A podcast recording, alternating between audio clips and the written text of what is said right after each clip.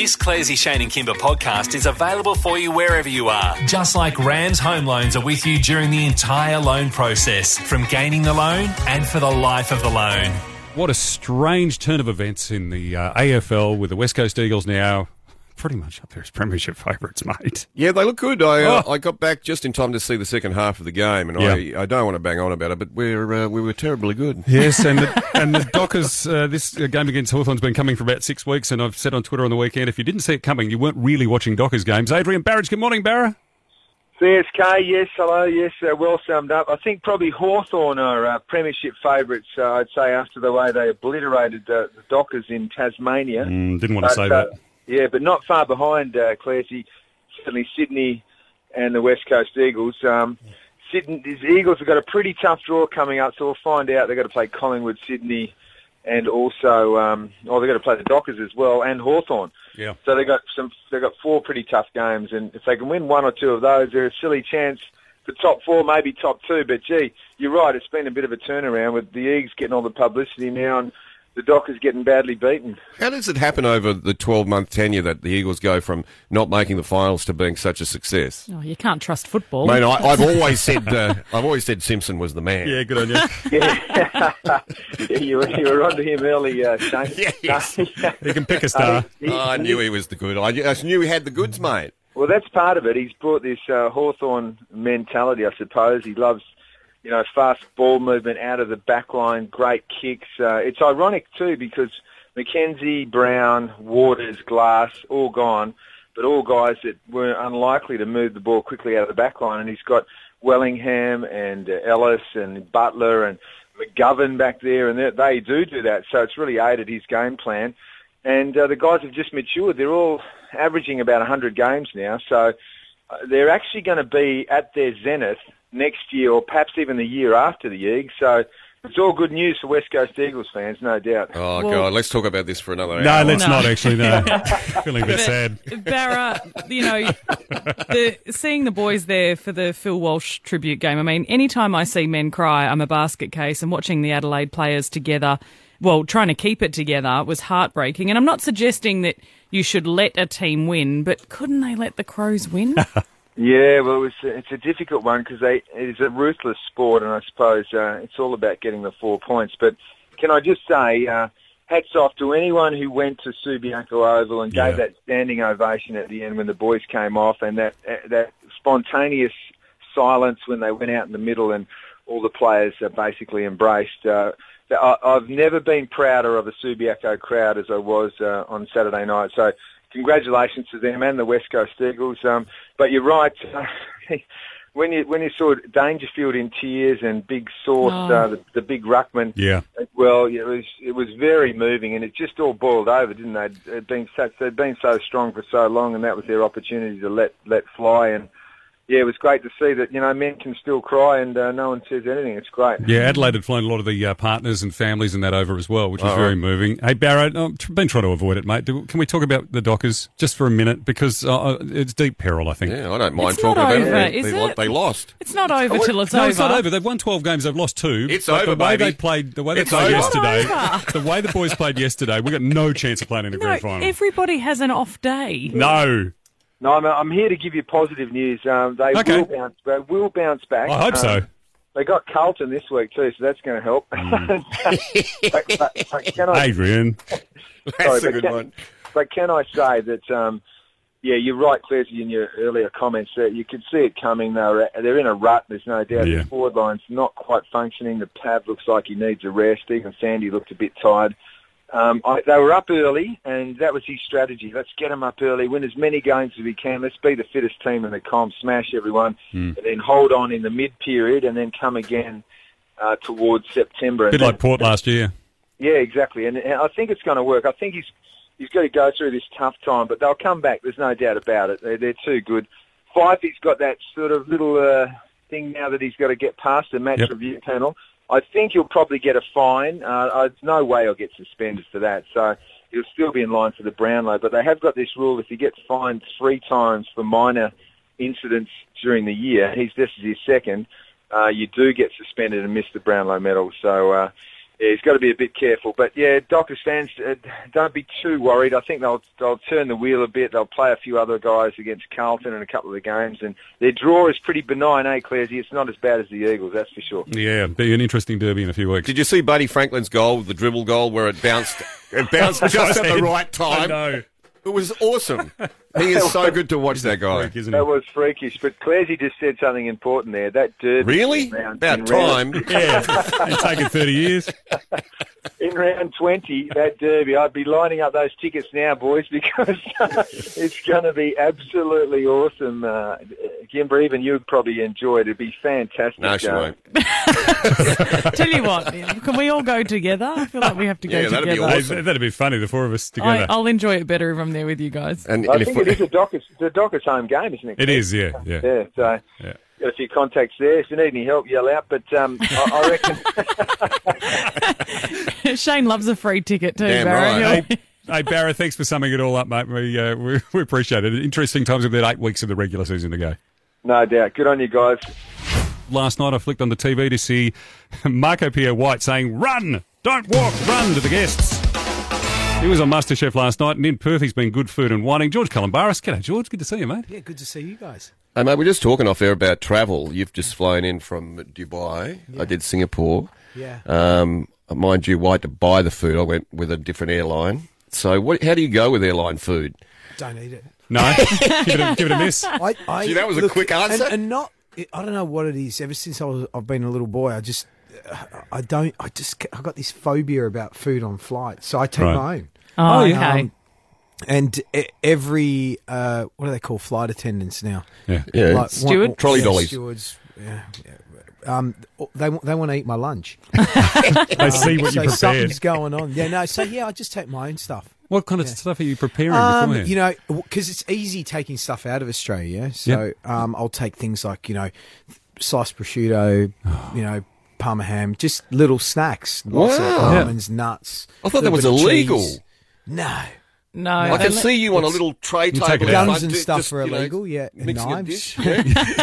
and Uh, coming no. into Australia, apples are illegal. Yeah, yeah. Look, coming into Australia, that's when I start to struggle because obviously, if I, I am coming from Europe, but Yeah. that was okay this time around. I got some stuff out of Greece and and yeah, And you have to eat everything before you get Eat off the everything. plane. If you, yeah, you can't have Oh, any what? leftovers. well, it's only a problem when you take your, uh, your your block and your set of glo- uh, globe knives. That becomes an issue then, doesn't it? that's a problem. That, that is Yeah. a problem. Try and get a uh, knife on board, yeah. yeah. Actually, we've, we've interviewed you so many times, it's pretty hard to know what to ask you. But Oh, I there's bought, bought you a gift. about. Gift, a Channel 10 gift pack, which is... Uh, which Shane got left on his desk while he was on holidays. Oh, there you go. the new James Oh. Patterson book How sweet. and a bobblehead of Grant Oh Denyer from gosh. Family Feud.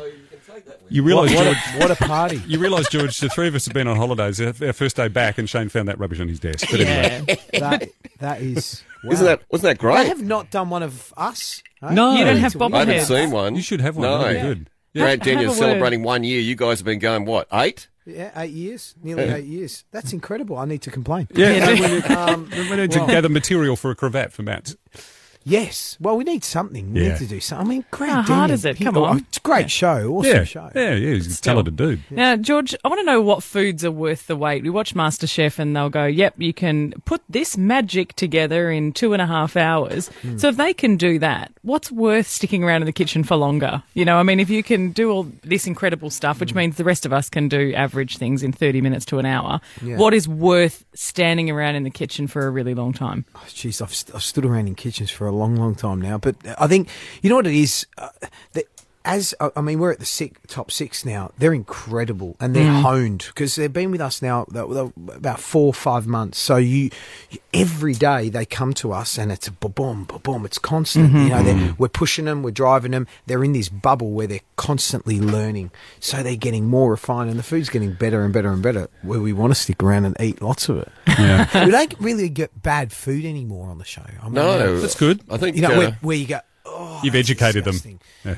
I know. It's just it's we've it's created this sort of you know base MasterChef that it you know it's about you know credible cooks. You know, It's I think it, it's the only show where people get better because all the talent shows, we, we scrape the bottom of the bowl with some of them, you know, because we've already done the talent in the first four years. And then after that, you're like, oh, there's no Well, singers you left wonder in this if country. Julie, the first Drained it. year's winner, would get through now. She, uh, you know, with all respect to Julie, because I think she's a beautiful and a wonderful, per- and and so successful. Um, Yeah, but, you know- yeah, she'd struggle. She may battle with the She'd level. struggle. Yeah, I mean, look, the you know, bar's uh, higher. yeah. and it is, and that's ju- you know, uh, that it's it, and that's the thing. You grow, they grow within a pack. It's not just one person. It's like the group of them. So Julie's group um, were incredible. They all seven cooked years a ago, similar sort of but way, Now yeah. potentially would would struggle. Well, they've grown up with the show. They're watching Yeah, it as well. yeah. But uh, I mentioned about Marco. Uh, are those people, are the contestants, are they really scared of him? Because when right at the start of the show, from off the bat, it's not come in and join me. It's run, don't walk, run, and they look petrified. Like being told off by dad. It's funny actually. There's a certain Marco has and and has had you know even on me as an apprentice growing up this certain you know he's got this presence about him. Um, the most wonderful, beautiful, generous man you'll ever meet. Yeah. Um, but he, he's got this f- switch when he walks into the kitchen, and we all do to an extent. I mean, his is a big switch, and it's a loud voice too. you know, and he just, uh, you know, he demands. I mean, he's he's he's from the old world of Yeah. cooking. You know, it's it's where it's you know it's intimidation. It's you you got to you got to have the the chef at the edge constantly to get the best out of them, and that was great back then. And you know, it pushes our contestants. Um, it's not the way I do things these days, but uh, you know, he's a wonderful man, and geez, a, a really you'll see some stuff he'll cook this week, and you go, how can this old boy still cook? Right, okay. Mm. And you just go, wow. And he's a bit He's vaudeville as well. He, he bungs it on a bit too. You can tell. Oh, he's a rock Yes, star. Marco. He is a rock star, Yeah. I reckon. Like, the way he gets around, he's got a, a presence, like you say. He's got this presence. I mean, you know, you, you look at, you know, his cookbook, White Heat, still relevant today. I mean, Yeah. we, as, you know, I've, I've had mine for 19 years, and I remember the first time I met him, you know, I'd, could you please sign it, Mark? I was like a little boy. You know? I mean, the guy's a legend, and we love him to bits. Yeah. Show's back on uh, 10 tonight, 7.30, and uh, plenty of good stuff to come on the show before we wrap up. Yeah, thanks, guys. I'm going to go and ring Channel 10 and Yeah, get a bobblehead going. George Bobblehead. A lot of people's, well, not just their photos, but their holidays have been interrupted with, uh, especially with school holidays going on, thanks to a bit of volcanic ash. Yeah, I don't know what the story is. I know I checked Facebook when I got home, and a mate of mine is currently in Bali, and not anyone is having a, a wedding up there. Yeah. Uh, no one from the bridal party can make it. Yeah. Even, the, even the best man. So No I don't even know one's how that works. It's dreadful, isn't is it? There are, there are a few couples that didn't make their own wedding. Oh, there's those two 21 year olds on the 7 News last night. I hosted a function on Saturday night. It was awards night. Half of the award winners were stuck in Bali, and they're there until Friday. Well, I flew through it uh, through Singapore, so I don't know how that works. There you go. Geoffrey Thomas is the man to talk to, aviation expert from the West. Geoff, good morning. Good morning. How are you all? Good, mate. We are hearing a bit of good news this morning. Some, a couple of airlines are flying again to Bali. Well, yes, Air Asia and Garuda, I believe, are flying. And mind you, they were flying much of last week as well. Bali Airport itself has been closed twice, um, and uh, to all traffic. Um, but Jetstar and Virgin Australia are taking an ultra-conservative view of the ash cloud. Um, and um, uh, Virgin Australia has cancelled all its flights today. Uh, Jetstar is about to make an announcement. I expect they'll follow, um, but you know we we're yet to hear from them exactly what they're going to do. But you know, Boeing and Airbus, who make these aeroplanes, uh, they say to airlines, eh, um, volcanic ash must be avoided at all costs, and that's what um, that's what they're doing. The problem with the ash cloud is that it's uh, just at the moment, right now, touching on Bali Airport, Denpasar uh, Airport. Um, and it's it's it's it's moving around a lot, and uh, it makes planning almost impossible. Right, so you, it, what, what what do we require? I mean, a big wind or something? Well, we require. we Sorry? Well, uh, some hot just air. getting, tec- getting technical here. Oh, hot air. Shane, you've got plenty. Give it up. Um, yeah, hot air in the right direction. Two Yeah. things we require. First of all, the volcano continues to erupt. And the volcanologists say this, this particular volcano is just continually erupting, unlike many others that just blow their stack and then peter out over the next week or so. This one just continually erupting. Uh, and we've also got winds from the northwest, which is uh, which is blow, which are blowing the the air, uh, the, the ash cloud, I should say, uh, right across the island of Bali, and and um, and so we we need one or two things: either the volcano to sort of run out of steam, so to speak, or the winds to change significantly to blow the ash cloud away. Well, Geoffrey, people are furious because people are saying, well, you know, my flight's been cancelled and your Air Asia and, and Garuda are still flying. But, I mean, as an aviation expert, if, you, if you're looking at airlines and your airline saying, look, it's not safe to fly, and people are annoyed about that, like, which mm. would you rather be on? The plane that's saying it's safe or the one that's going, yeah, we'll, get, we'll give it a risk. Why not? Well, a very interesting question. I, would rather stay with the airline who says it's not safe. That's my own personal opinion, but everybody has their own. Uh, there's some very, very good airlines that are still flying into Bali, and there's some, you know, very, very good airlines that are not. Mm. Uh, they all have different operational requirements. One of the problems, you know, just for instance, is that, uh, uh an airline might operate out of Perth to Bali and return. Uh, it has crews to do that. They do that. They do what? They do the two sectors and come back to Perth. Um, if they have to divert to Lombok or Surabaya or somewhere like that because of the ash, then the crews are stranded there, the plane's stranded there.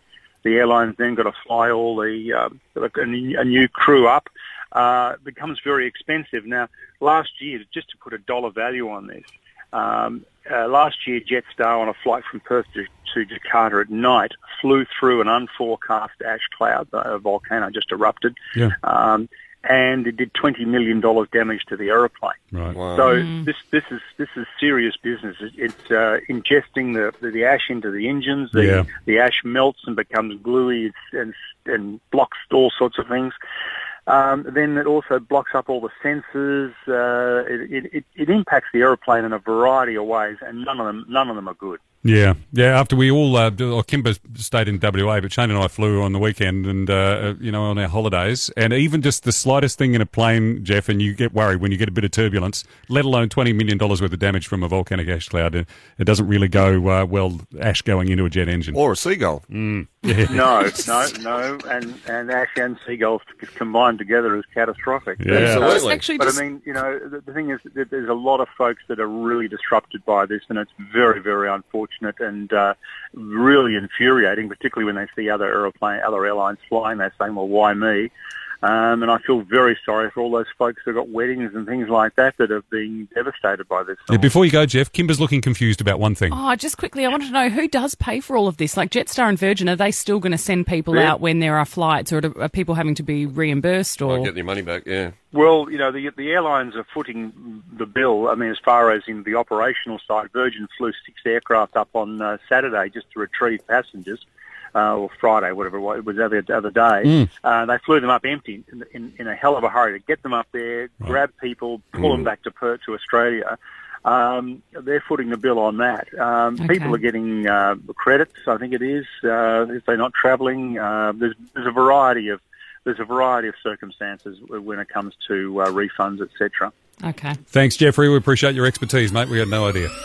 This Clairsy Shane and Kymba podcast is now done, but support on your Rams home loan never finishes. Rams home loans are always just a phone call away.